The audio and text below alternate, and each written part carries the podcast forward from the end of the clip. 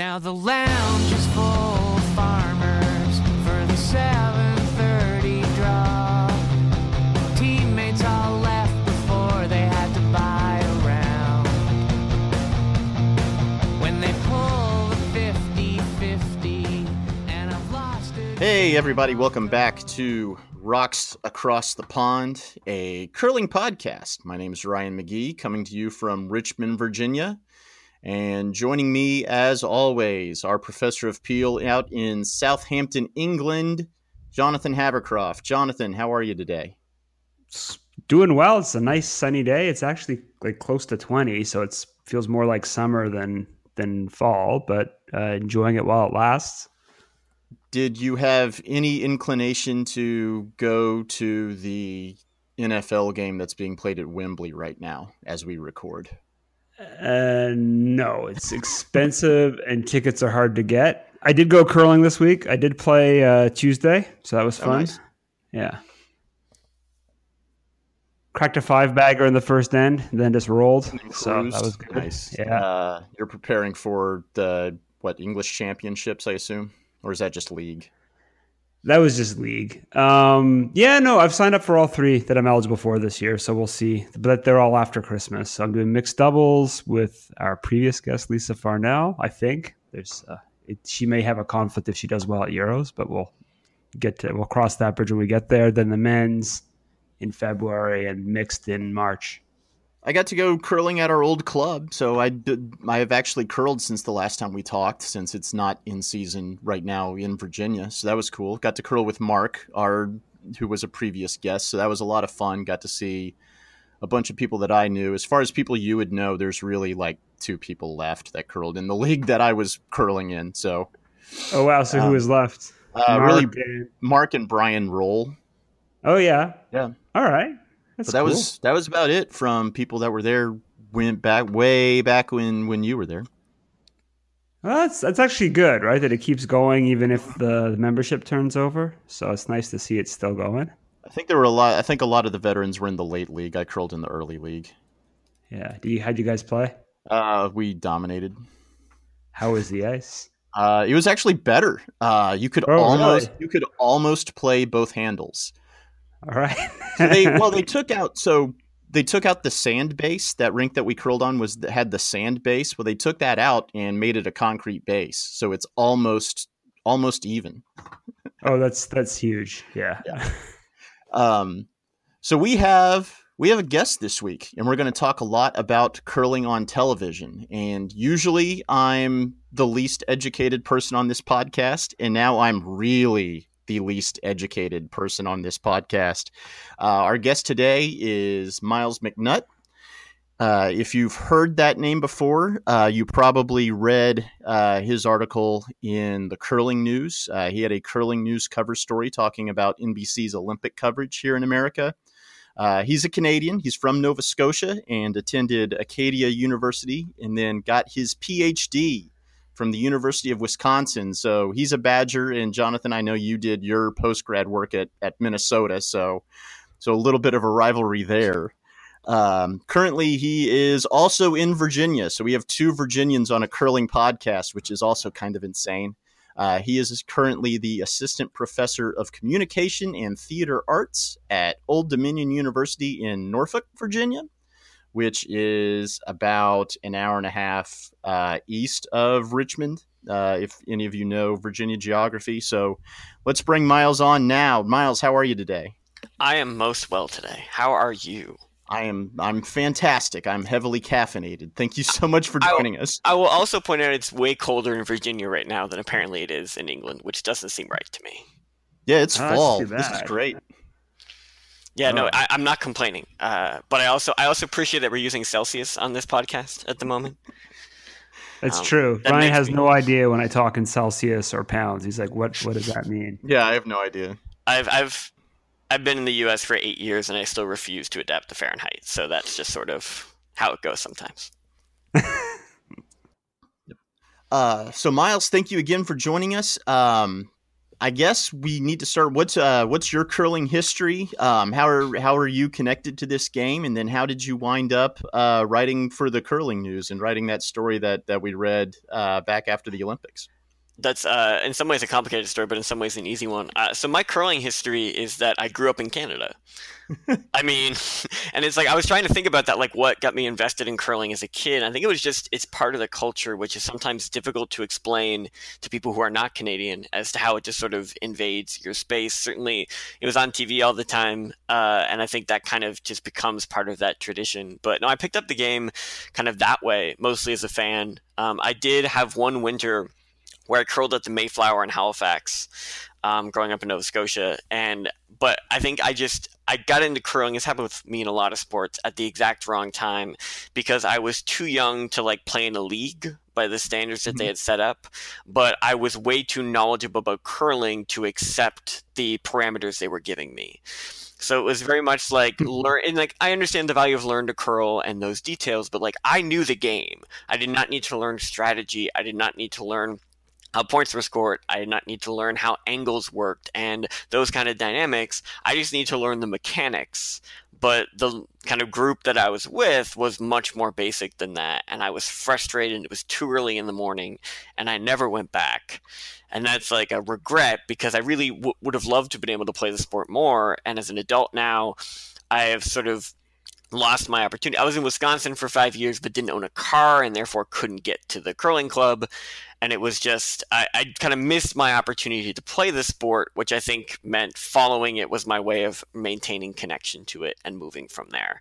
Um, and as far as the curling news goes, uh, in 2014, I write for the AV Club uh, as a TV critic. And uh, during the Winter Olympics that year, in Sochi, uh, our editor was like, well, let's write up each day of Olympic coverage, kind of following different sports, thinking about the broadcast approach, and kind of move through that. It was a sort of golden age of TV criticism where they were willing to pay us to do such a thing. um, and I basically was immediately just like, uh, I'm the token Canadian here. I'm writing about curling. Like, I'm kind of joining in. And so I wrote a piece at that point talking about the way in which NBC was covering the Olympics, some of the kind of dissonances that I experienced. That was my first Winter Olympics living in the US. Um, I moved in 2010 in the fall. Uh, and as a result of that, it was my first time really experiencing NBC's Olympic coverage in full and the abomination that exists in many of those sports. And so with curling, that was my chance to really work through those logics, to think about what NBC I think was doing a disservice to parts of the sport as it played out. And it just so happened that the editor of the Curling News had read the story at that time. I think he sent me a message. There was a typo in there. Um, he wanted fixed, which is fair. Um, and then four years later, I got an email from said editor where it's like, I've been trying to hunt you down based on this article. I finally found it. Would you be interested in updating that for 2018? And so that was what I started doing. I was working on that throughout the Olympics and then, not shockingly, um, by the time the semifinals and gold medal uh, uh, matches came around, it became a very different story than the one I originally imagined I would write. Uh, and that sort of, I think, really captured, uh, I guess, what was now a sort of groundswell moment uh, for curling in the country that we'll see what happens from there. So that was sort of how I got to that stage and writing that. And now I'm just kind of following along in the sense of seeing tweets go by and kind of occasionally checking TSN or Sports Center in order to, or Sportsnet, just to kind of see what's going on until we get to the major events in the new year. Uh, so we want people to go to Curling News's website and read the article there. Uh, but just you know, overview of it. Your main point was uh, the 2018 coverage basically f- forgot that 2014 even happened. They you know basically ignored anything previously and started all over again. Um, and obviously you were you were critical of that. Um, Real, realistically, though, how many people watching in 2018 do you think watched curling coverage in 2014? And, you know, how should NBC have changed their approach? It's and that's the thing. It's like I don't I, I in, in, writing the article, I kind of at various points of intervals uh, have always trying to reinforce this sort of point where it's like realistically, I don't expect them to completely change their approach and to appeal to more of a enthusiast audience in this case. They understand that the Olympics audience is inherently sort of a casual one that pops in and out, and they might not have been there four years ago. And you always need to prepare for that idea of your base viewer is sort of someone who doesn't understand this sport and doesn't follow it in any time other time of the year and needs to check in. That being said, though, I feel like there's a balance you can try to strike in terms of really establishing that, okay, some people are going to learn the game. That ultimately, the, it's not as though curling is appearing in most cases on NBC's primetime broadcast. You are seeking out a cable channel that is devoted to curling and recording a broadcast specific to curling. In all of those circumstances, I think there's more room to acknowledge an enthusiast audience, particularly when you think about the live streams uh, that were produced by I think sort of the Olympic Broadcasting Consortium, uh, in which they were ultimately you have to like self-select to t- tune into curling in that situation, and yet you'd still tune in and they're explaining what the hog line is and they're explaining how the scoring system works in a very basic way, and I feel like there's a balance you can strike to provide some type of enthusiast response. And my question is sort of when does that kick in if you're NBC? When does that kick in? If you're thinking about that sort of like we're now sort of if 2010 was like a pivotal moment for curling finding the zeitgeist in a social media era 2014 you would think that would sort of expand and move on. You then get to 2018 and you get this critical moment and it feels like nothing's changed. What what can is there ever going to be a point where they can grow at all in terms of how they treat curling fans as curling fans and not as sort of just a random audience viewer? And I feel like there's a balance you can strike without going full can- full Canada, if you will, uh, in terms of how you treat your audience. And I think that's fair because during the Olympics, you know, I watch figure skating once every four years, and they don't you know every single night they're not sitting there and explain to me explaining to me the differences in the jumps and the differences in how things are scored. You know they'll they'll cover that kind of briefly at the beginning of the games but then you know they're not hammering the point home of here's you know here's how this is scored. Here's how here's how they compete in this sport. They they kind of you know assume that people watching figure skating have a general idea of what's going on when really I kind of don't. well, I mean, I think the other factor too is that like over the course of the event, like curling is one of the Olympic sports that it's extended for an pretty much almost the entire games now when you throw mm-hmm. in mixed doubles. And as a result of that, like if you catch it early in the games, when you get to the end, there should it should feel like you've grown in understanding. You should feel like you've gained a certain expectation and sort of knowledge that you can work from. But for the most part, the live the web stream the web, webcasts and uh, the NBC broadcasts they don't really pay a lot of attention to what's happened so far in the event they don't really bring up the standings all that much to talk about the implications of those uh, draws in the larger picture of things they really don't do any of that work of what is inherently this is the TV going to me, but it's sort of it's a serialized event. It grows in understanding. Uh, events that happen early on will impact things that happen later, and that's an approach that NBC just doesn't spend any time on, despite the fact, as you point out, that in figure skating and other events they do do that work, and that's because figure skating is a marquee event. Figure skating, there's an understanding that there is an enthusiast audience who tunes in every four years to pay attention to figure skating more but they don't treat curling the same way. And I think it's in part just a belief that the event is confusing, which I understand. I, am not going to claim it's not in some ways, but I think it's also just a refusal to acknowledge and fully understand that there is people tuning back in every four years, that people do kind of educate themselves and pick up this information. And I feel like if if NBC really wants to grow their broadcast tradition of this sport, I think they need to commit to better understanding the diversity of their audience and that there is sort of an enthusiast base that could be used and ultimately grown through broadcast coverage, work that they seem very much disinterested in doing. And that brings us to the reason we're having you on now is Curling Night in America has kicked off on NBC Sports Network.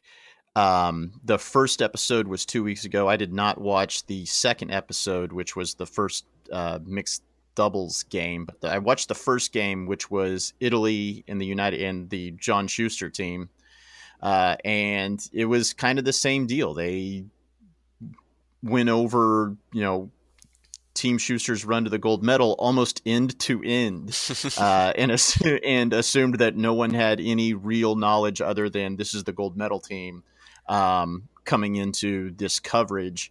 Uh, it does, and curling night in America is a little different. Um, you know, I called it a glorified infomercial for USA Curling, which honestly is fine because I think that that helps USA Curling and growing the sport here in the country. Yeah. Um, but is that kind of a bad omen for the next Olympics and what we can expect from NBC's coverage then? I mean, it's hard. I mean, like Jonathan, you haven't seen uh, Curling Night in America, but uh, you have seen NBC Olympic coverage at some point in time. Yeah, no. When I lived in the U.S., like back, I, I think there's one year they had actually the U.S. national championship on, and they uh, they cut it off as the game was going to the extra end because they ran out of, Of time. Course they did. Well, see, and, and I guess the thing I so why I say that is like, look, uh, so Curling Night in America, I watched the mixed doubles one, in fact, um, and what's what's apparent to me watching it is that it is sort of just they view it as an infomercial for USA curling, but also for the Olympic Channel, which is what NBC ultimately wants you to do, which is to upgrade your cable package to subscribe to this Olympic Channel, where you can see sort of events that are happening uh, between Olympics that are relevant to the Olympic teams. But the thing is that ultimately their approach to this is to invest you in Team USA, not in Olympics coverage or the sports involved, but Team USA. And so Curling Night in America is not tuning into major events that are happening within the curling season that might get somebody to say, oh, well, curling happens all year round, every year. Here are the major events, world championships, to go national championships. That's not what Curling Night in America is designed to do. Curling Night in America is this very, you know, patriotic seeming, let's pit America against these other teams in a glorified exhibition, invent an America's Cup um, to kind of go through this. This was all taped in August, to my understanding. Correct. Right, so it's a pre-taped sort of just like you know all done at that point in time, then edited down to be able to highlight these personalities, who of course may or may not actually be the Olympians four years from now, depending on how that all plays out. Um, and so, like with Matt and Becca Hamilton, it was all these video packages. Of course, they didn't win or perform all that well in mixed doubles, and so as a result, it's just like how great their sibling bond is. Uh, talking about his shoes, just like all these little puff pieces and then the curling but like the curling was not good. Um, it was in fact very bad. Um, it was not a strong performance by the chinese team in particular and i just realized that like it was curling can be good television but this was harnessing none of the ways in which curling can be good tv and instead it was a glorified infomercial to play that out. But the other thing that struck me was that like it's not even in the same time slot consistently. It moves around. Uh, this one was at 11 p.m eastern uh, Mhm. and i think the previous one like just moving around the schedule just kind of gets moved from here to there. Um, this isn't something that's really NBC trying to build like primetime programming, invest people in this process. It's really just a commercial for the Olympic Channel, for uh, USA Curling, and that has value, but it's not taking advantage of curling's televisual value and of the potential to actually create a broadcast tradition and invest people in curling on a year round basis versus just sort of like, I guess, uh, reminding them that they're supposed to feel things when USA does well in a sport. So based on how many people watch curling night in America, and it's it's not a lot. Um, is NBC? Do you think that NBC can look at ratings or lack thereof of curling night in America and judge based on that? Okay, maybe we maybe we need to tone down our coverage of curling because it does. Although it does seem like they're starting to you know televise more of the you know real world competitions instead of the made for TV event like we have here. And that a lot of that comes down to they have this Olympic channel that they have to fill a lot of hours worth of coverage for. Um, so would ratings from curling night in America hurt the future of coverage on the Olympic channel or do you think NBC is finally invested in this based off of the last Olympics I think NBC is playing a long game. And so I think in the context of this discussion, where their ultimate goal is to push people to Olympic Channel and remind people um, that that option exists, um, when they acknowledge that for the most part, the way they're programming this, it's not as though they are programming it in prime time on prime nights. Um, it's off based on even doing it in the fall. It's competing with every other major sport.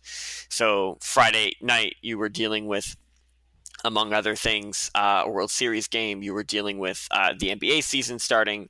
Uh, you're dealing with uh, kind of the end of college football. All These things.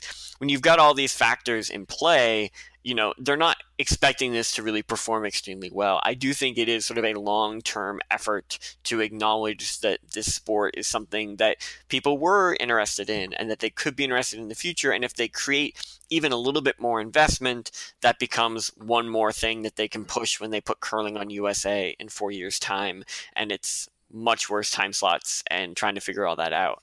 Um, I think for those reasons, I think I don't think it's going to have a direct impact. I'm not. I don't think they're concerned about linear ratings. I think they're more interested in, I guess, awareness as a project. But to be fair, it's like no one knows exactly what they plan on, and no one knows what can happen between now and then.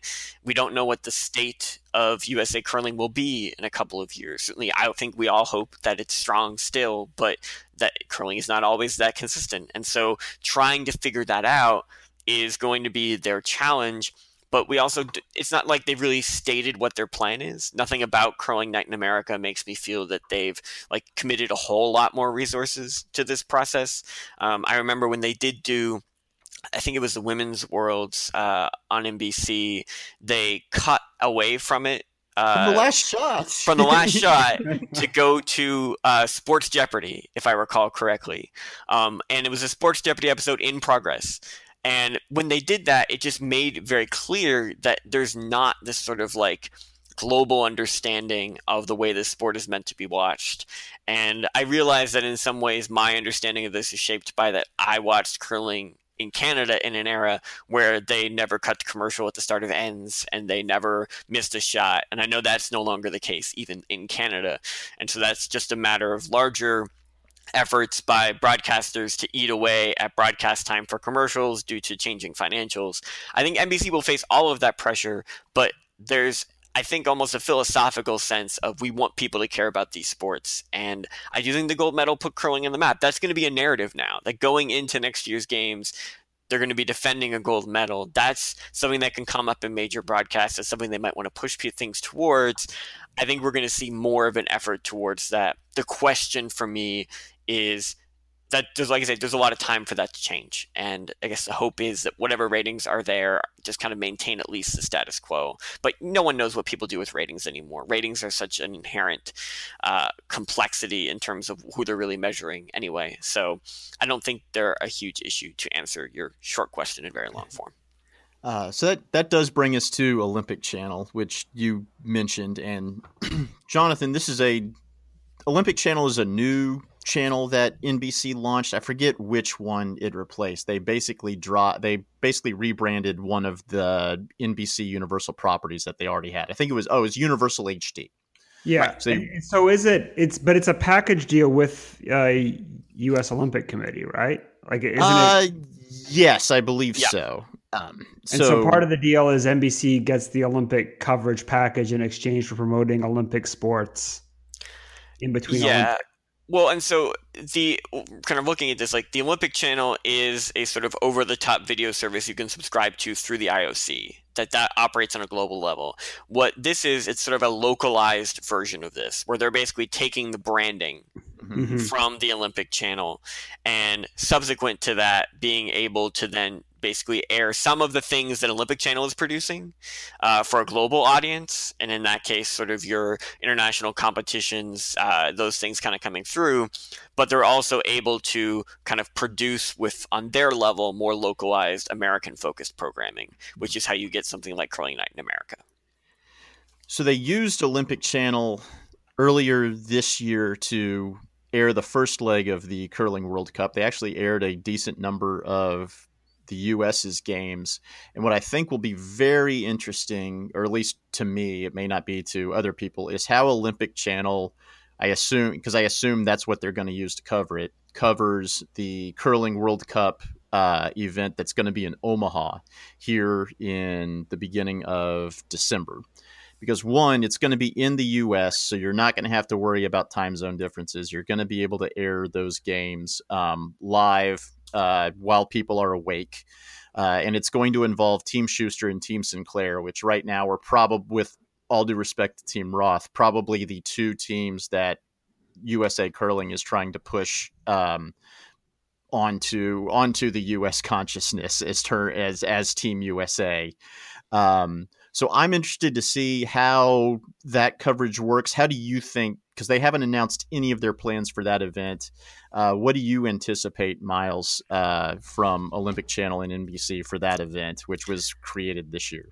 I mean, I, I didn't get to see. I, I'm not willing to spend the money to subscribe to Olympic Channel. Um, but what I would say is that in that sense, like, so I just I checked here for the first leg. They didn't announce their TV schedule until five days before it started. Correct. Um, and so that raises some questions for me about how to prepare for this and how to work through this. Um, but given the amount that they're sort of covering and working through, I think you will see them. Uh, I guess the big question for me is will they bother airing things that are not USA focused?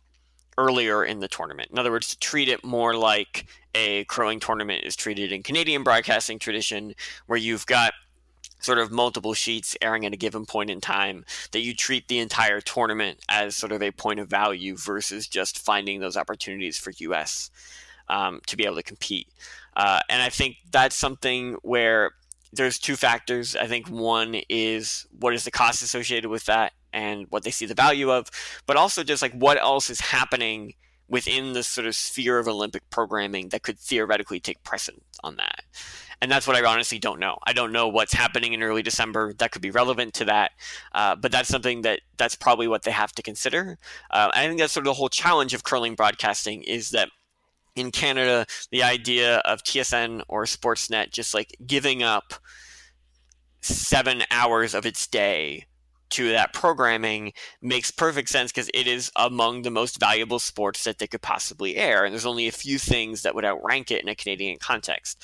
Whereas in the US, there are dozens of things they probably see as mm-hmm. outranking it. And so the amount of time investment of actually covering a tournament like it's really meant to be covered um, is probably not happening. But I mean, given what they did with a time zone difference, I would certainly expect that they would at least match that um, it becomes so much easier. But it's also possible that because it would be in prime time or at times of the day where that's different, that maybe they might look at it differently. Um, I, I wish I could better understand the decision making of uh, niche cable channels and the way they program things, but it's a completely different world compared to more traditional broadcast uh, scheduling, and they could do all sorts of things in all sorts of different ways.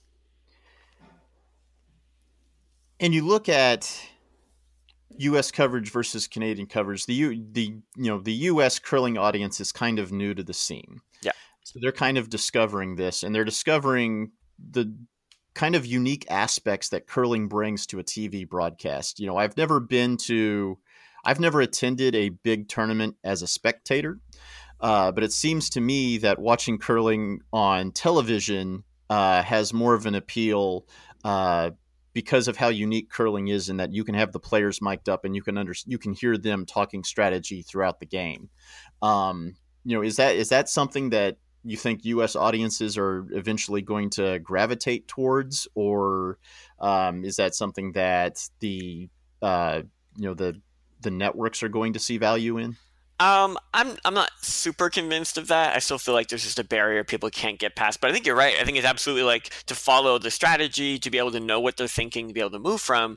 I mean, I did find one thing about the curling World Cup that was interesting was that while you had the element of strategy coming from the American team, the Chinese team, of course, was not speaking English, nor should they in that situation. They should speak their native language. But it meant that you weren't really able to fully invest in the, the strategy of both sides. And I felt like in that case, the commentators weren't doing enough to bring the strategy out of that element. And I think that's where the American broadcast can frustrate me, where it's like, I think you're right, that the value of the game coming from the mics, coming from the strategy, is so much of what I became invested in, right? Of kind of being able to learn why people hit certain shots, thinking ahead, sort of anticipating what they might do, seeing the options available before they even talk about it. Curling broadcast trained me to do that. In a way that if I actually went on a curling sheet, I'd be screwed because I would actually not be able to do the mechanics of it, but I would know exactly what I wanted to do. Whereas I feel like on the US broadcast, even if you have a situation where both teams are talking strategy while mic'd up, I felt like often the commentators didn't try to go into strategy themselves. That it was almost like there was sort of an edict where it's like, you don't want to talk too much about what they're trying to do or what their options are, or even judging if this was the right call or what would I do in this situation. And like they have Pete Fenson, they have people who know strategy and who are mm-hmm. capable of this but it just seemed like they weren't emphasizing that part of the game which is why i just feel like there is this sort of like in their ear mandate of don't over don't overcomplicate this don't make this seem like it's this sort of complex game of strategy focus on uh, I guess I don't know what else it is except for a game of strategy, but I think they kind of are just like downplay that side of things, and that's infuriating to watch. And yet, I think part and parcel of their larger approaches. So really, the U.S. needs to find its Russ Howard and that person that yeah. can, in a very quick, very quick one sentence answer, give you context to what they're thinking on the ice. Um, so basically, do you? I mean, does it come down to hiring someone from Canada like NBC did with Kevin Martin back during the Olympics to yeah. come in and, and be able to give those explanations? I mean, to be fair, I mean, like, you know, with all respect, Kevin Martin, I don't think he was able to even, even do that much. I do think that's why there was sort of a limit placed on what how much they could just talk and work through. But no, I mean, like, I would argue that, yeah, I think that's sort of what you need to do in a way. I think you need to give I, I, guess I don't want to call it a translator, but that's kind of what it is. Um, mm-hmm. To think about sort of a way by which we can invest the audience in that way, because that's the thing. Like watching U.S. curling coverage, it's not that I can't enjoy it. It's not that I'm like constantly angry at the commentators who are just doing their job and appealing to a different audience than me. It's it's like we think about this all the time and thinking about television scholarship. It's like we are often not the target audience of the programs that we watch, and we just have to learn that's the case, right? We can't be narcissistic and presume everything everything is for us, mm-hmm. particularly when we're trying to grow a sport and move from that but they need to find someone who can sort of code switch, who can move between sort of appealing to that basic audience and describing things in more sort of basic terms of what the goals are and those types of things, but who can also translate strategy for them, who can talk about the goals of why they're making that decision and to be able to add a layer to that and move accordingly. And that's a difficult task. I think I'm, we're ask, I'm asking a lot of NBC's curling coverage, and I think I always have, and I've always been disappointed because of that but I do feel like there's a point in which we have to make that expectation clear and in which they need to grow. Like the idea that NBC's curling coverage has not changed in the past over over a decade that their basic philosophy of how to cover curling has only really changed in the sense that the US is good and therefore there's success to celebrate otherwise i'm not convinced that they've actually made any kind of strides in terms of how to approach this um, except for I think hiring Kevin Martin is maybe the one thing we could point to, but everything else has just been status quo, and I feel like that there's a point at which that's just no longer sustainable, and I feel like we're there. Yeah, I'm wondering if actually who they're missing is not so much a Russ as a Vic Rauter, right? That that I think Vic's skills are really underrated. Like he he knows the game really well. He actually, he actually curls, but yeah he is able to he's also a sports broadcaster he knows how to call the game but he knows exactly when to make that switch of playing dumb versus kind of showing what to mm-hmm. know and so he'll often ask uh, you know cheryl or russ a question that's kind of aimed at the lay at the layman or the non-curler but do it in kind of an unobtrusive ways. And that that's a that's a hard skill to find. Like a sports broadcaster who's also knows curling well enough to know when to play dumb and kind of bring the the experts in and it is hard. Like for the record, I, I, love being on a podcast where we can just say they need a Vic Rauter and everybody knows what's going on. Um, but I do think you're right that like one of the things that I take away from that, and one of the things I sort of work from there is that you know NBC's you know Olympic broadcast approach is very much generalist in focus, but it also sort of dives in to those like at the Olympics. It's very much what is the story here right? Not so much like what is the sport and how does it understand, it's what is the narrative. And that narrative focus is something that certainly exists in curling, right? You've got the returning champion, you've got the kind of veteran, you've got the upstart. Like there's always those sorts of narratives. But I find oftentimes that within a curling broadcast, the narrative is not as much important as the game and the game and its mechanics and the strategy and those details. And I feel like there's just there's this conflict between the micro and the macro when it comes to NBC that the macro is sort of the ultimate goal of not even just big picture of the competition, but just like America, this is the narrative, and things are very much boiled down. But like you're right, I think that being able to in the moment pinpoint an opportunity to bring up something small, to bring the audience in, but also educate them to use that as a growth moment to understand that if you've already covered that once in a match, you really don't have to cover it again twice later. That you don't have to keep coming back to that. Um, and I mean, part of the issue is like watching the, NBC broadcasts themselves are better in this respect, but watching the webcasts, which were done by the Broadcasting Consortium, um, they had a fact sheet in front of them. Like they clearly were operating under these were not curling experts. These were people who had a basic knowledge but were working from a fact sheet and you could hear them just bringing up the same things over and over again. And it's just like, yes, hogline violations. We know. We know that that's a thing. It actually comes up very rarely in the context of curling, but it's a fact that they were given. It's a rule that they can bring forward. And I feel like viewing curling through that lens is not a way to get somebody invested in it. It's not a way that I became invested in curling. And I feel like that goes for really any fan of the game. It's really about the strategy. It's about the thinking. It's the thinking person's game in a lot of ways. And I feel like broadcasting has done a good job in Canada of adapting and developing that. And I feel like NBC's uh, larger approach keeps them from investing in it. But I think that's a good strategy to move forward with do you think they were just caught off guard like a lot of us were by the US's success in this last Olympics and now they kind of have to think sit back and think okay now what Oh, they definitely. No one was prepared. Um, we think we know that. I wasn't prepared. I don't think anybody was kind of moving from there. But like, that's such a gift of an opportunity, and it certainly they very quickly moved. Like I realized as I was watching the gold medal game, it's like I'm gonna have to watch more coverage than I thought to kind of take this in because I need to see when they bring them into the studio, when they show up on the Today Show, when they do those kind of post appearances that kind of echo through, when they, you know, the idea of the uh, American camera people searching through the crowd at the closing ceremonies to find the curling gold medalists uh, did not enter my head before that Olympic Games.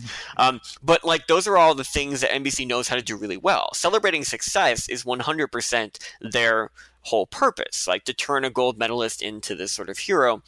The issue is that like they're not used to doing it with a sport like curling. But what's fascinating to me is that they do it with other sports that they almost never cover. Things like snowboarding, things like skiing, things that very rarely come up during the rest of the year, and which the event structure makes it kind of difficult to follow in the same way.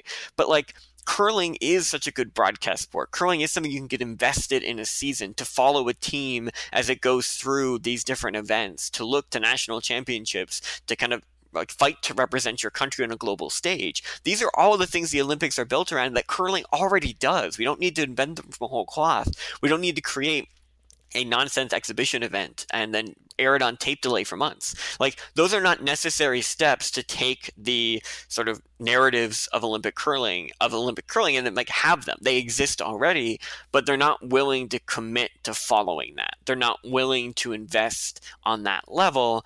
And I, I don't see that changing next year. It's I don't think they could have probably adjusted this approach in time to make it work. Maybe we say, oh, they just didn't have time to do it next year. I don't think that's happening. I think that they're just committed to doing as little as possible to theoretically grow the approach of the sport, but not so much to actually commit to its potential.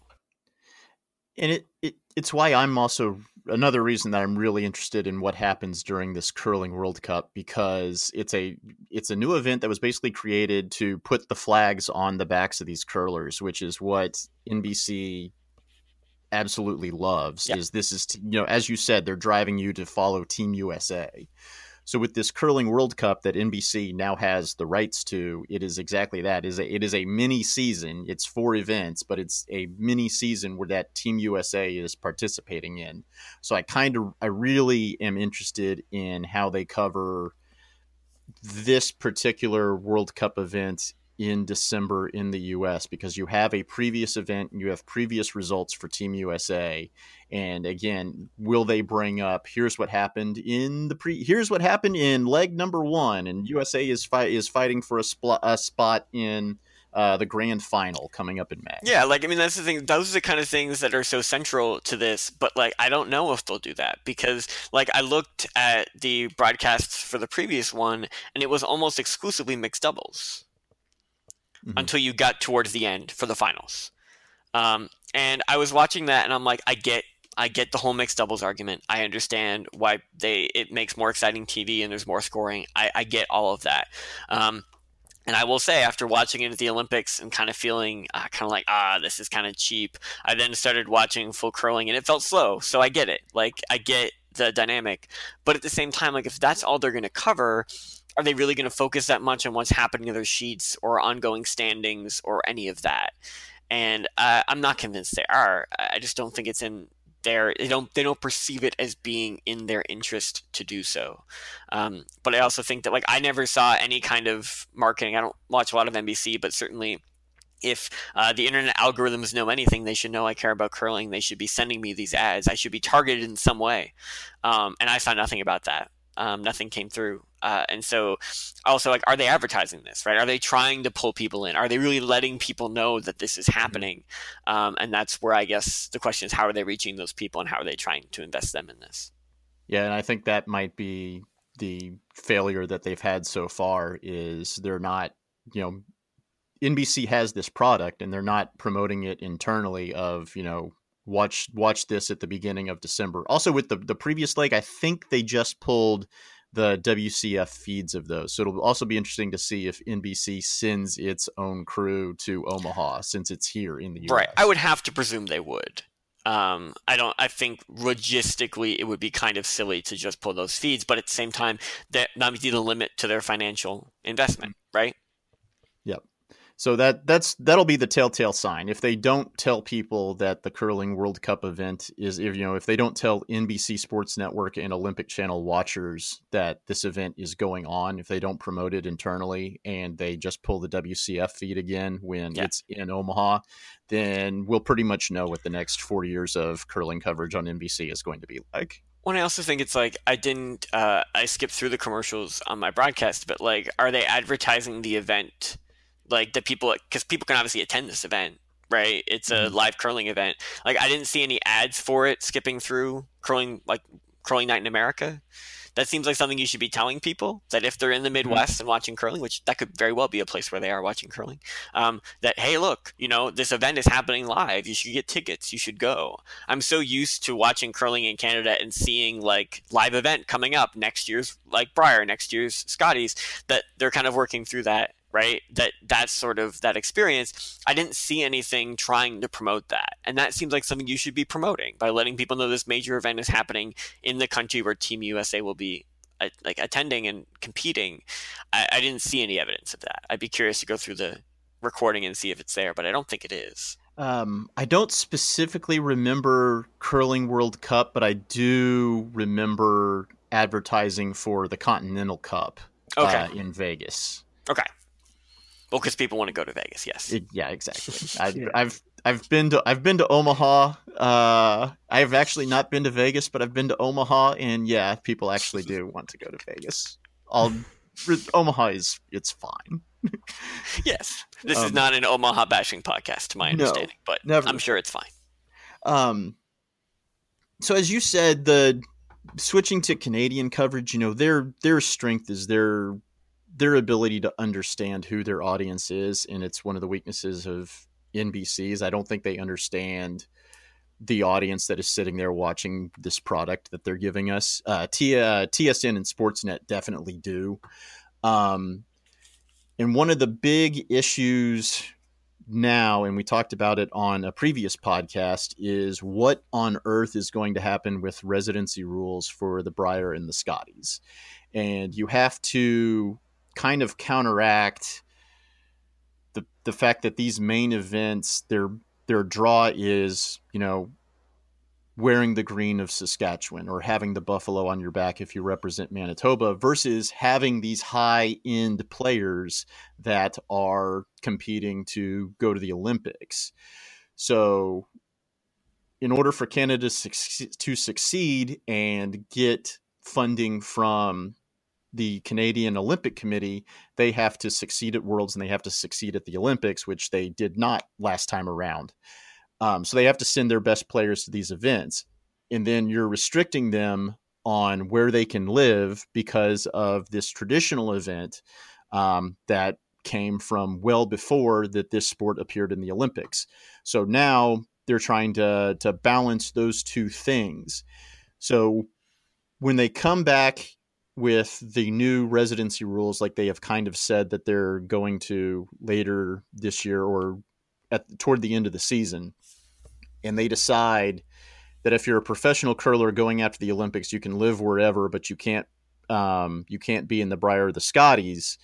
How much is that going to hurt their attendance, and how much is that going to hurt their ratings, which in turn would also affect Curling Canada's bottom line?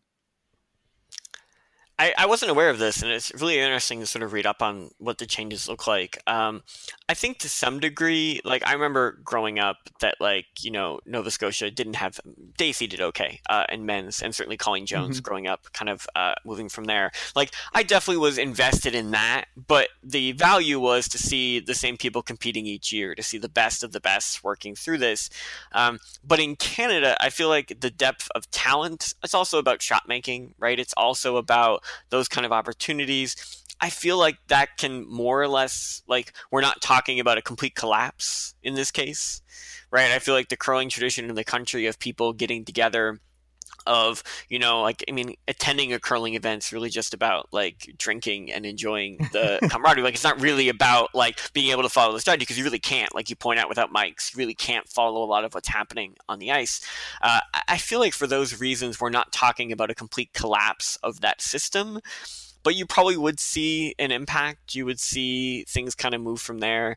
But i guess my question would also be in what ways would those players who could no longer compete at the national championships still be broadcast in other forms and other events? And could that sort of make up for where you could still get decent ratings for the national events based on the sense of local pride the sense of importance at scale. But you could similar but also kind of leverage the more professional side of things for events that might get better ratings because it's the only chance to see those teams play. That maybe there'd be sort of an offsetting factor that way just sort of speculating from there. That's kind of that's the Canada Cup, right, Jonathan? Yeah, so I mean, kind of just well, a couple of thoughts. So one I had after our last podcast is, is we've actually already seen this, right? So in the early 2000s, there was the boycott. I'm not sure if you you guys remember that, but that's where the top 15 to 20 men's teams, they weren't quite pro teams at the time, but they were the you know, a lot of the top teams at the time decided to sit out and not enter the Brier for three or four years between 2000 season, I think, and 2003 or 2004 season. And so that that was kind of the, the era when Randy Ferbey made his run, largely because Right. Kevin Martin wasn't playing down in Alberta. I don't like I don't really recall it as being that big a problem for the Brier in terms of the draw back then. Like it was just kind of known, and there'd be like a little argument, or you know, Martin would try to put an asterisk on Ferbey's run. But I think a lot of people were like, "Wow, the Ferbey team's still really dominant out on the cash circuit." Yeah, and I mean, and they still, it's not as though we got like these bumbling amateurs who didn't know how to curl, right? The depth of the field in Canada is such that there are probably all sorts of really great, capable curlers that are pushed out by these, you know, high caliber, you know, best in the world teams. That doesn't mean that the second or third tier of like of that system is not going to make good TV, is not going to create good competition. Yeah, exactly. And, and in some ways, it might be more interesting to kind of get some new high name teams in. So, so my thought after the podcast, I think I tweeted it at Ryan, is just the easiest way to fix the pros versus what I call Joes or amateurs question right now in Canadian curling is let the winner of the Canada Cup be the representative international competition. Let the winners of the Scotties and the Brier get guaranteed berths in next year's Canada Cup and then teams are free to either opt into the the Scotties and Brier playdown or just use the CTRS system to qualify for the Canada Cup. So there's nothing about the Canada Cup that, about residency requirements. You can just grab the four best players you want, go to spiel and all the pro spiels and all the slams, and if you're in the top seven or top six at the end of the the end of the kind of qualification time period, you're in the Canada Cup and still have a path to Worlds. All you're doing is giving up one bonspiel. But I also th- I believe based off the numbers that Curling Canada released uh, recently, the Canada Cup fewer fewer people in attendance and fewer viewers, uh, and that's when you're removing the you know the cresting uh, off of these players. So the cresting obviously has a value to Canadians who are turning tuning in to watch these games. What happens? If, would there be a backlash if you go the other way and you either remove residency rules or you take it one further down and say, okay, you can have two out of province players. Uh, would there be backlash uh, in terms of attendance and viewership if you did that to the Brier and the Scotties? I mean, what I would say is that, like, uh, yes, obviously, I think the Canada Cup, but like, I think part of it's just tradition and habit, right? Like, we tune into the Brier, we tune in the Scotty, we're used to tuning in for those events. Um, that sense of tradition of ritual, right? We often think about the ritual function of broadcasting from a TV perspective. You tune in because it's what you've always done. Like, I would instinctively tune into the Brier and the Scotties because that's what I always tuned into. Whereas, like, a new event that's being framed differently, even if it has the teams that I want to follow the ritual function wouldn't draw people in the same way. It wouldn't pull people in. But if you invest in that ritual function, if you alter the meaning of these events to give more value to the Canada Cup, to make that sort of, in many ways, um, to the model that Jonathan's laying out, sort of like almost a, I guess, um, uh, kind of a final event in the kind of larger season, pulling from the Brier and from the Scotties. I think you could get that ritual developed. You can kind of build that tradition. They just haven't done it yet. And so I don't feel like you necessarily destroy the brier if you kind of take that away from that. You just have to kind of use the rituals differently in that case. This is this is a sport that maybe more so than any other sport, the big changes both in you know, in terms of rules changes and kind of cultural changes among the top end players have come from the players themselves, um, maybe more so than any other sport. Uh, Jonathan, what do you think the the players want? Do you think that they want to keep the Brier and the Scotties more traditional, or do you think that they want to go the other way and have you know less restrictions on where they can live and less restrictions on the teams that they can form? Well, I think there's a real schism between. I mean, I guess it depends on who we mean by the quote unquote players, right? So I'd say the, the, the top end guys, right? So, so again, it's like how many teams are you talking about? You're pro like if you the top probably ten to twenty teams on each side uh, in Canada, maybe they're down with kind of no residency restrictions at all, but it might even be less than that. Like you know, I know in BC there was a lot of. Uh, a lot of flack about John Morris's kind of pseudo residency during his uh, Jim Cotter years, right? And so a lot of people saw this just bring bring a ringer in, taking a team that was a good provincial team, but probably not like top ten team in Canada, and just adding John Morris and making it, you know, a, a potential potential Olympic team. And there's a lot of really good competitive curlers kind of in that province I know who are like, well, this is crap because you know, you're just bringing in a ringer and it's messing up our system. And we could have hung with Jim Cotter, but not with this super team, right? So there's, I'm, I'm sure with Homan, there's a similar kind of flack on women's curling in Ontario where teams the next tier down, the teams that are always making the provincials, but with all Ontario based players, see that as an unfair advantage, right? And um, that's the real tension there is that the the top 10 teams might be able to get together and form super squads but then what do you do and that's basically 40 to 80 people on each side in the country with a million curlers and what do you do for the other 1000 to 2000 or so that still sign up for playdowns so if the so so if the majority of the players in Canada want tighter residency restrictions and the top end players obviously want to both go for the Olympics and go for the Brier and the Scotties because those are the traditional tournaments that you grow up wanting to win. Is the final say going to come from the broadcast partners and Curling Canada's bottom line, where they say, okay, we need, you know, do, are they going to say we need these players in order to succeed um, financially? Um, so we're going to cut these restrictions for the Brier and the Scotties? I don't. Th- so knowing how Canada curling Canada works, it's still it, the board is still constituted out of the twelve member associations. So each of the provincial associations still elects. I think it's two delegates each to the board, and the board. So the board is still really grassroots democratic in that way, right? And so the the final say is going to be these provincial associations, and I can actually see them pushing back too that each many of them have as their big money maker the provincial championships. So you got the Boston Pizza Cup in, uh, in Ontario. You've got the Ontario. Sorry, you got the Boston Pizza Cup in Alberta. You got the Ontario Tankard in Ontario. That still gets some TV coverage and some revenue from Rogers. And so I think they're probably just as worried that if you kill that provincial level by just making it all these super teams rolling in and enrollments drop down and entry fees disappear, they've got to worry about their bottom line too. So there's certainly pressures from both sides. There's definitely the TSNs and the national Rogers Sports Nets want the stars on as much as possible, and the elite teams definitely want maximum flexibility to put together the best teams they want. But there's also this pushback from below with uh, what I call like competitively provincial players still kind of playing the circuit, maybe not quite punching through to the slams, but like that next step down.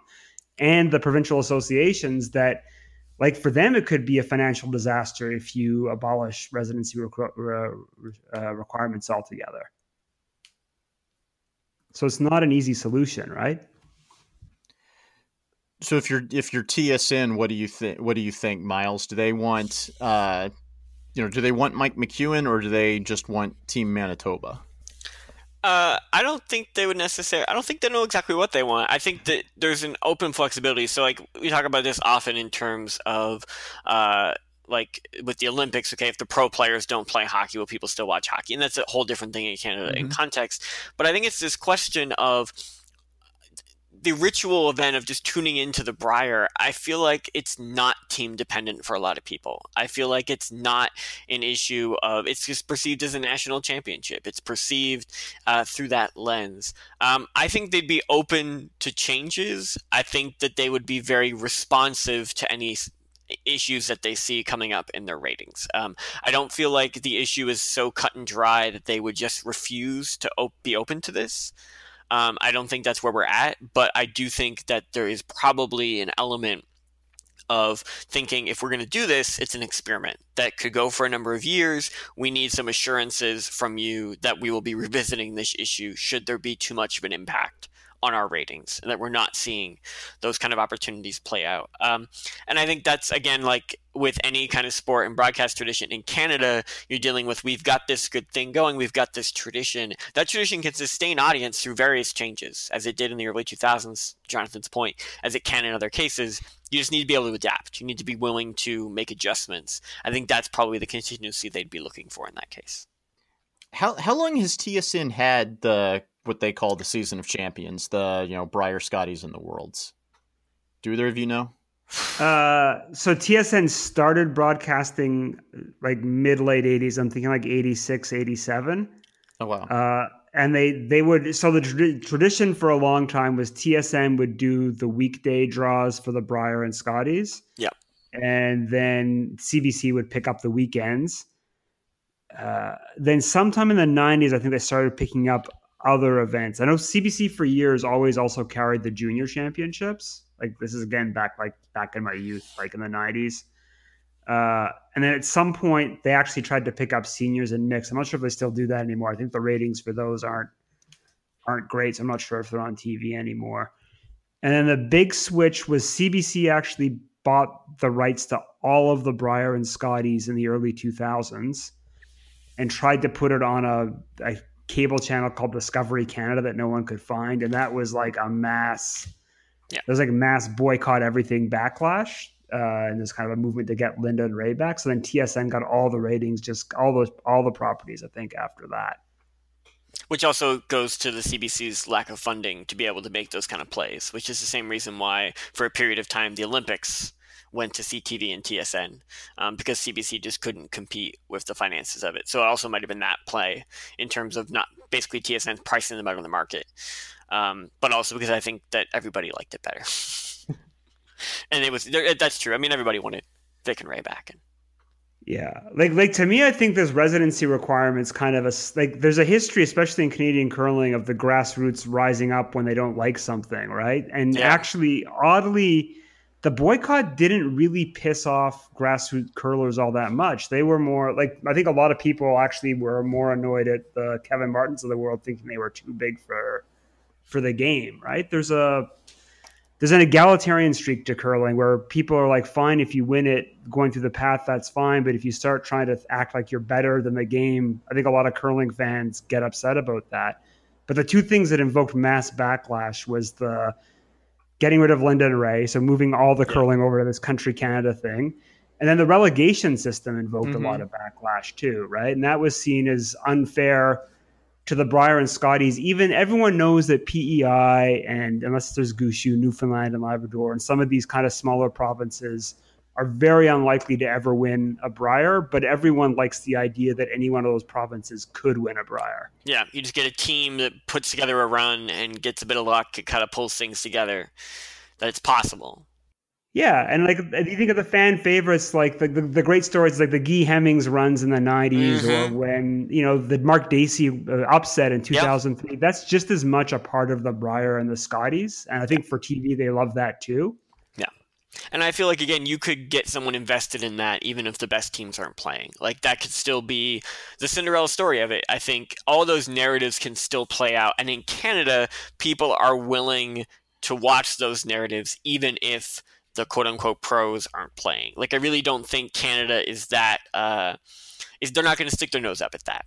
Right? Like that doesn't seem very Canadian. It certainly doesn't seem very Canadian curling fan uh, that they would approach it that way. And so I think that ultimately TSN would probably feel like, you know what, let's try this, right? I don't. There's it's a risk. I do think so. I do think there is a chance of a change happening, but I really don't feel like your average curling fan, which is a thing that exists in Canada and apparently not in this country, um, No. would necessarily would necessarily respond so negatively that it would dramatically impact uh, the economic value of those rights to them.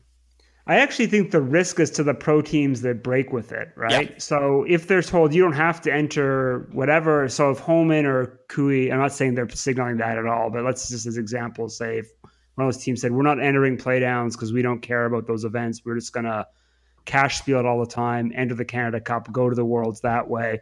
I think you could see a backlash against them as, as from the fan perspective, saying, "Oh, they just think they're too good for regular curling. We're not going to cheer for them anymore. We're going to cheer for whoever the underdog is." Right? That that in many ways, Ferbey had way more fans back in the early 2000s than Kevin Martin did. Kevin was kind of seen as the you know the greedy pro guy just trying to make as much money as possible whereas Ferbey was standing up for the traditional values right that seemed to be a kind of common perception amongst curling fans back then Yes, which is a very Canadian narrative. yeah yeah for sure I don't think it would ever happen in this country, to be frank. no in the us i don't No. think they'd care no they would all, they would side with the guy looking for more money. yeah Um, Do you think that the the test balloon from Curling Canada might have been what they did with mixed doubles last year, where you had a, you know, half the field was came in through winning their provincial playdowns, and half the field were the teams with the cresting money uh, that came from Curling Canada. Um, do you think that they might be thinking of doing that with the Brier and the Scotties, where you have, you know, you can come in through the traditional way, and then we have a set number of spots reserved for the quote unquote pro teams? Because if you if you get rid of Team Canada and you combine the territories um, into one group, and then you add four quote unquote pro teams, that's still 16. That's the same number that was in last year. Maybe I think well I think you already see that with the wild card, but the really big rule that all the provincial associations insisted on is any wild card team had to enter through the playdown process. Because they were really worried that the pro teams all just ditch the playdown process and go right for this wild card slot. And they saw that as detrimental to their provincial championship bottom lines. So I, I really think that's kind of an undersold factor here is what do these different provincial associations want? Like, you know, Manitoba, Alberta, Ontario, who are going to be the big three, they run big, big provincial championships mm-hmm. with TV contracts and fan bases. And if you're losing the Carruthers, the Coolies, the the Homans, and the Eppings from those pro- those processes, that's like taking the stars out of that that format. So I think there might be fear about abolishing uh, regulations, like the the kind of residency requirements from those associations. But then wouldn't their their number of entrants would increase though, right? Like if you're taking those big name teams out of the playdowns, you're going to have more people entering to try and make the Brier and the Scotties, and then you've got the pro teams who are ignoring um, residency requirements, going after the four spots that that that they can go for to get in.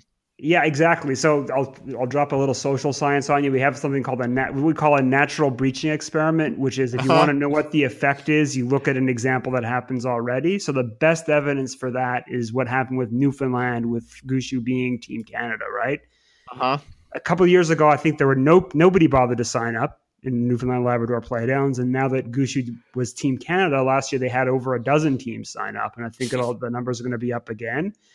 And then you've got this guy, Greg Smith, who, fine, he doesn't make the playoffs, but he, he goes on a little run and kind of becomes one of the fan favorites. Yeah, Brier, right? Story. Yeah. Right. Everyone yeah. fell in love with the guy. Yeah, and so there's something to be said for figuring out some way to let the some way to let the pro teams separate and fine. We, I think everyone actually wants an elite team like a Koe or a Gushue or a Homan or a Jones playing at the Worlds for Canada, playing in the Olympics. We, would be insane to you know, send a, a team sliding out on their knees or whatever, right? But there's nothing to be said for letting the Scotties and the Brier be part of that feeder system and let teams get high level curling experience and then perhaps build out of that into becoming one of the top 10. In that, that feeder system, um, really is the Grand Slam of curling, which, regardless of residency requirements, all these teams can play in. And that is not on TSN, that's on Sportsnet. And the reason it's on Sportsnet is because of a guy named Scott Moore who kind of rescued the Grand Slam of curling before it went bankrupt. Um, and one thing that I just wanted to touch on real quick and ask you about, Myles, is uh, Scott Moore uh, recently announced that he's leaving Sportsnet. So this was a guy who was a big fan of curling, a big fan of the Grand Slam of curling, and got it on there. And now curling's kind of, I guess, number one booster at Sportsnet is now leaving. So what, Myles? What do you think that the implications of that are for both the Grand Slam of curling and for curling coverage on Sportsnet? It's always uh, hard to know. So, like, this happens all the time in particularly American broadcasting, where sort of ownership changes and programs that were previously sort of beloved by executives but ultimately not well watched suddenly disappear, mainly because there's no longer a booster or a supporter there for it. I sort of feel like curling in Canada is different. I sort of feel like at the end of the day that there is this sort of broadcast tradition attached to it. You're seeing, like you say, you know, a fair amount of terms like ratings and sponsors seem solid. Um, it seems like it's in much better footing than it was when he came in, and you would hope that it doesn't feel like he is the only person holding that up. It feels like the other factors are sort of in play. Um, it's really going to be a question, I think, of how whether or not there really did need to be somebody kind of overseeing this and checking in and keeping it healthy and going through that. Um, it's hard to know if that's the case. Um, you'd have to be sort of a fly in the wall to better understand those decisions, but certainly it raises a question. And as we've discussed, all sorts of questions happening around even Canadian curling coverage these days, um, with no necessarily clear um, outcome of that process. And correct me if I'm wrong. Sportsnet just recently um, dropped a whole bag of money to get the NHL coverage uh, in Canada, right? A few years ago, yes. Okay. So, I mean, the GSOC draws, you know, a decent number of viewers, not even where, not even anywhere close to what the Brier and the Scotties draw in, but is that going to affect it? Are they going to look at it as, you know, this is an opportunity where we could be showing NHL games rather than showing, um, you know a random grand slam with uh, 1500 people in the crowd um, I think so. I'm checking the uh, coverage for the upcoming event, which is actually happening where my parents live. My father's uh, volunteering to do the 50 50. Um, oh, nice. yes, I know. What, what a world we live in. Um, but this is in Toronto, Nova Scotia. Um, and so, uh, what is interesting to me is that, like, curling happens primarily during the day, right, for the round robin, which means it's not happening in a prime time time slot, which means it's not happening coinciding um, with hockey. Um, and also the weekend events happening during the day there may be afternoon games they're kind of moving from but i did notice uh, that the uh, women's quarters on saturday afternoon and the men's final on sunday afternoon are both airing on cbc Hmm. So i'm wondering i would have to check sportsnet schedule to be clear but i'm wondering if they're sort of moving things around a little bit and almost as if to say here you know, for some of these, we're going to kind of push this over to CBC because we've got a hockey game to show, but we're still acknowledging that the other time slots, curling is going to be better than anything else we can air in them. Um, and I feel like that's where, as much as I do think there is sense, well, if we could, if we could be airing hockey, we could. They can't air hockey all the time. There's a limit to what they can work from, and I feel like curling also has a fan base, also has sort of a process and because curling can fit into some of the other holes in the schedule where hockey doesn't naturally fit, I feel like it's always going to have a value because what else, like airing highlights during that, you know, two and a half hour broadcast window on Thursday afternoon uh, is not going to get the ratings that curling is. And I feel like that's always going to play in curling's benefit when it comes to a scheduling perspective. That's true. It is. It is the rare live event that can be on at 10 in the morning. Right, and I noticed like on Friday night, for example, um, they're pushing the last round robin to Sportsnet 360 to streaming, and I think that's another factor we need to deal with, which is the fact that as they're looking at their streaming platforms as being part of their appeal, people are increasingly watching through apps and through nonlinear viewing. That they can say, look, we're going to air as much live on TV as we can has value to us, but if something does conflict with a hockey game, we're going to push this to our streaming site and expect that most of our users, um, particularly younger ones, uh, will be able to tune in that way and able to work from there. Yeah, the other thing to keep in mind is Canada's got Canadian content laws, so broadcasters to keep their license have to have a minimum amount of Canadian content.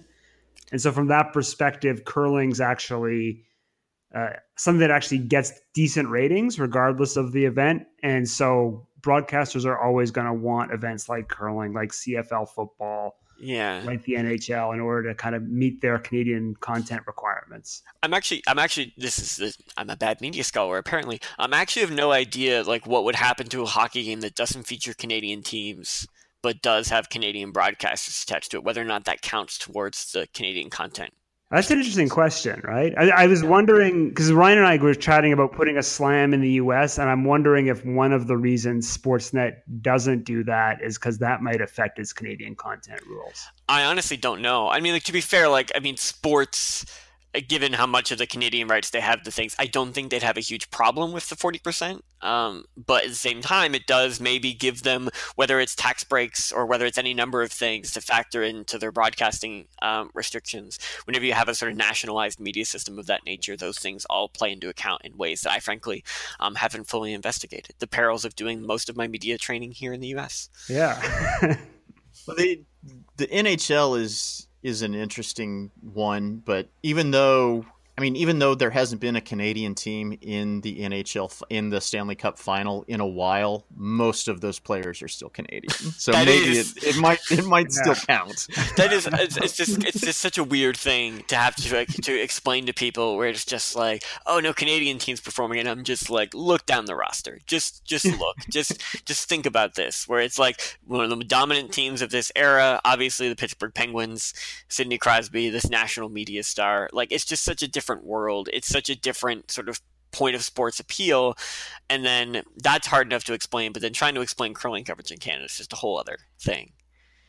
And that's that's another unique thing about uh, curling is you're not going to see a team where it's Niklas Edin and Marc Kennedy playing together because you're so focused on the Olympics. At the very least, um, your residency restrictions are at least within your own country.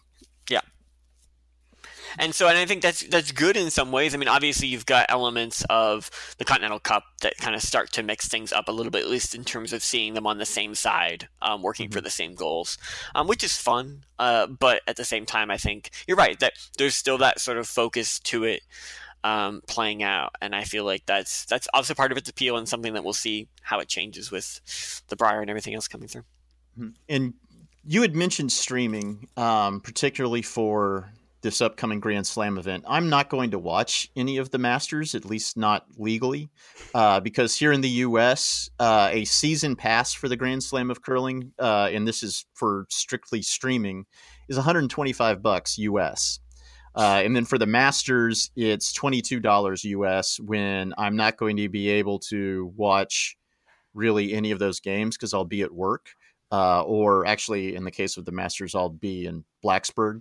Um, so I'm not going to pay that much. Whereas you look at the streaming for the streaming that's set up for the Brier and the Scotties, that's through ESPN3. Although I have a feeling that they're going to push that coverage to ESPN Plus, which I pay for, but it's five dollars a month Correct. rather than rather than 125 dollars uh, for a season of strictly curling coverage. But you get a lot of free streaming on TESN, which is this independent um, online based uh, network that covers curling here in the US. ESPN3, which is all of the TSN coverage, uh, mainly due to, I guess, what TSN is partially owned by ESPN. Uh, and then on YouTube through the World Curling Tour and the World Curling Federation. So I'm, I'm kind of priced out of the Grand Slam. If it was a lot lower price point, maybe I'd pay it. Um, but there's so much free streaming curling available that I'm not going to pay it. Do you think that the GSOC is really missing out, kind of missing the boat here?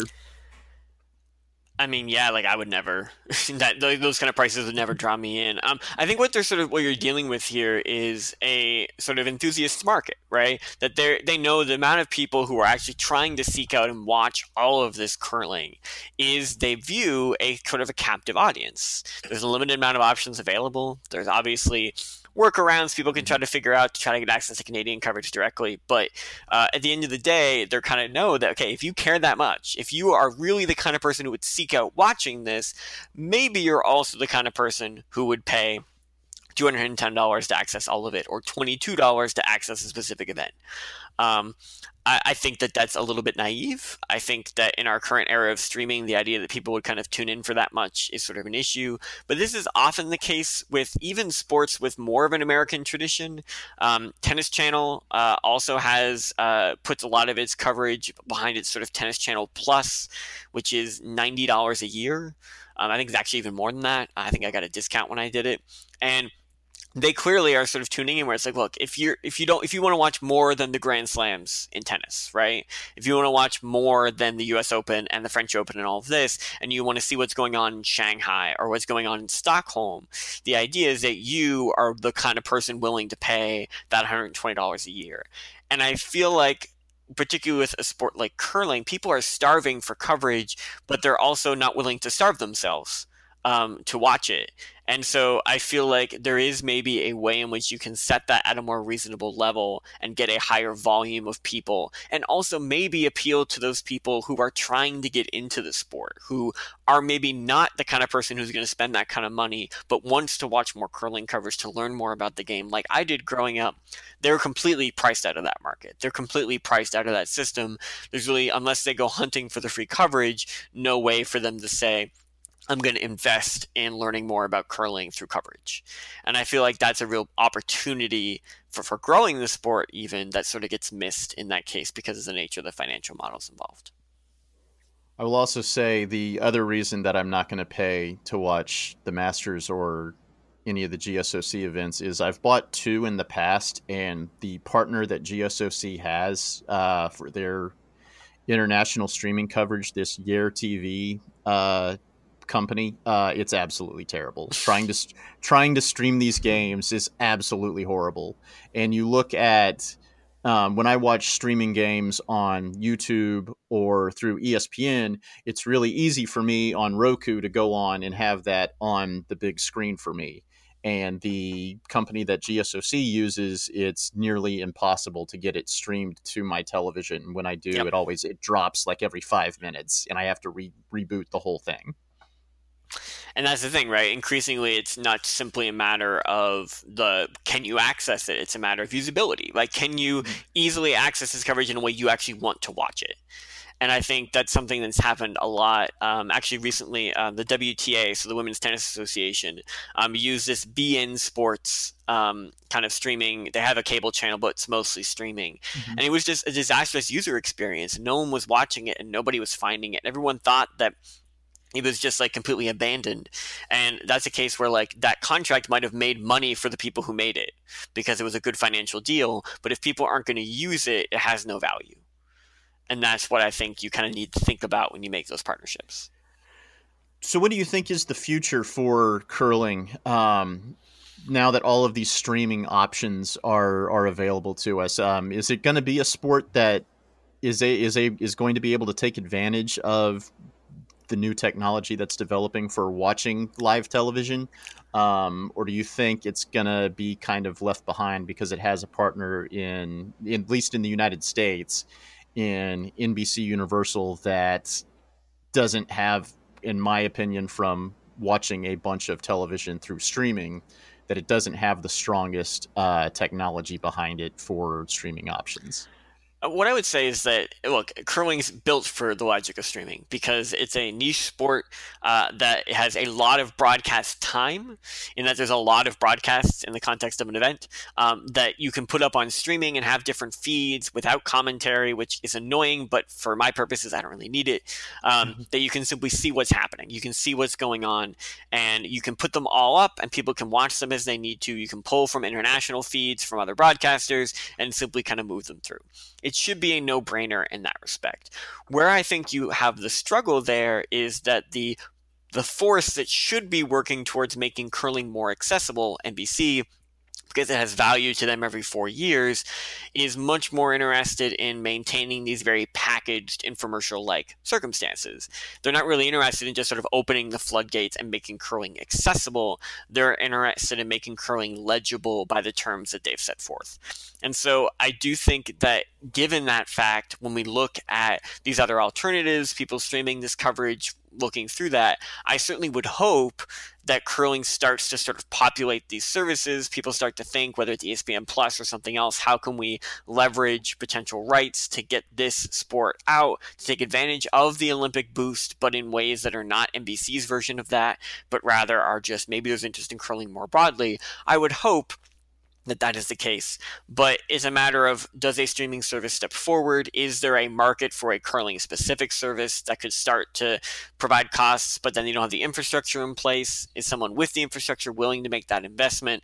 Those are all very open questions that I think speak to a larger uncertainty about curling broadcasting in this country, which is okay, there's a gold medal, there's interest, and every four years, social media lights up like, oh, I love this curling thing. I actually I remember I talked about it in class uh, during the 2014 uh, 2018 games, and one of my students was sort of just like I sent me an email that night with a photo of her family watching curling and she's like we turned it on. It's so fascinating. Like when you get those kind of reactions to the sport to playing this out you sort of start to realize that, like how do we leverage this? But then 4 years go by and we don't. I think streaming makes this more possible than ever before to find a way to create a curling broadcasting tradition within these nonlinear formats. It's just a matter of will the same barricades that were put up four years ago just kind of go back up in different forms whether it's a matter of where the rights exist whether it's the kind of apps being used um, i feel like it's just cursed in some way but i would hope if we're going to break the curse i do think these nonlinear platforms are a big part of that uh, jonathan and i have a friend uh, back in oklahoma named mark uh, who suggested using Twitch because it's an opportunity to have streaming available, but then you pay for extra content. And I'm not surprised that Mark would suggest Twitch because I used to live with Mark, and that's all he ever watches. well, and I think that's the thing where it's like you start looking at platforms like that, where it's like, okay, Twitch would, if you've, Twitch to me would be a great platform if you can find whether it's or Curling Federation or somebody sort of creating broadcasts to be able to have enthusiasts in the US who maybe are have a better understanding of how to frame things to sort of comment over them, right? To provide their own color commentary, to be able to interpret what's going on with the action, to be able to take often I find very bland international broadcasts and maybe provide a little bit of sort of uh, engagement. There can be people in the comments that they're interacting with, um, moving through there. I think kind of those platforms not to entirely support Mark's point because it feels like we are kind of setting up that dynamic, but I do think you could work with that. You could figure that out. But again, it's okay, what are the rights agreements with that? What is the labor involved in that? Who would do that labor? What is the commitment to that kind of investment in kind of building that grassroots tradition on a broadcasting level to maybe then feed the grassroots as a whole? I don't know. I I, I think all every idea makes me excited about the possibility while also being pessimistic about whether it comes to fruition.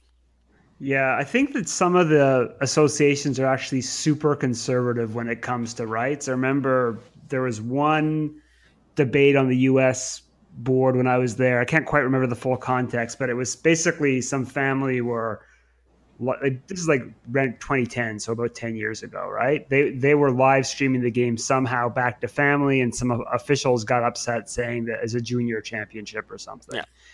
And uh, some officials there got upset because said, "Well, actually, there's a non-electronic broadcast agreement here because you're violating our our broadcast rights." But there were no broad, like, no no corporations broadcasting U.S. juniors at this time.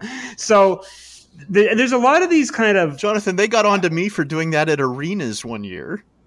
Yeah, and it's a bit like to me, it's a bit like like if you look at the NBA, which has got massive TV rights, yeah. one of the things I find really interesting about it is they put basically no copyright control on their video, mm-hmm. right? So. Yeah uh, if you, I wake up because I'm because of the time shift. I want to look at NBA games from the night before. I just go on Twitter and there's just loads of video, yep. and it, some of it's by the NBA. A lot of it's just by fans just doing screen grabs and showing a, a dunk yep. they liked. And then Major League Baseball is the exact opposite and wants everything taken down. Yep. Even yeah. gifts. right. Yeah. And, but and it, who's winning that game? The NBA, right. right? And I think the other factor too is that like there's this belief uh, within these sports that the that the financial windfall would be somebody buying broadcast rights. And so they're always holding out like when is we need to keep them in place. We need to avoid diluting them in some way. And I think the reality is is that that's a terrible way to build a game by sort of holding out for this large broadcast contract by hoping and by making a streaming deal with a terrible service because they're willing to pay you versus maybe creating your own infrastructure which makes you less money but makes your sport more accessible. I would think that of any sport at this moment in time, that curling in the United States of America should be hoping and finding ways to make itself as accessible as possible um, from a broadcast perspective. But that's not going to be the most financially beneficial route. And so if they see Shuster's gold medal as a potential financial boon, they look at that as a way of how can we maintain the value of our rights. If they look at it as a grassroots boon, it's a matter of how can we use the openness of broadcasting to further grow the sport. I think those are two different approaches, and I think they're inherently in conflict with each other, and how to balance that out will be their challenge moving forward. Uh, and I guess finally, where do the where do the rules changes fit in what you just talked about, Myles? Because we've seen curling kind of change its rules to make itself more, um, you know, you know, to, to make itself more attractive to television. We've got the five rock rule. They're trying yep. to encourage more scoring because one of the downsides to curling on live TV is you see you you have a lot of blank ends, which is not not exciting television at all. So you've got the five rock rule.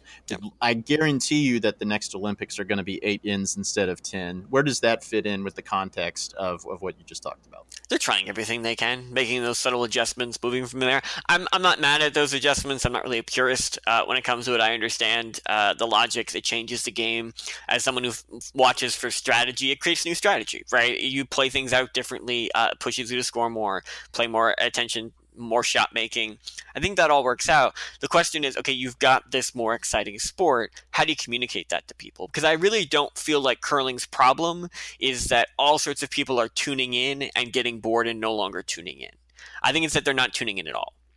Right? I feel like it's not that the television product of curling is turning people away. It's that they have no idea it exists or where to find it. Uh, and so given that fact, I think making it more exciting will absolutely help them when once they capture people. Um, and I feel like that could be to their benefit, and we'll see what happens. But I don't think that it's going to make curling so exciting that it changes the basic discovery point. Um, and that's where they have to do the work. And that has nothing to do with the rules of the game and everything to do with how they market it, how they advertise it, and where they make it accessible.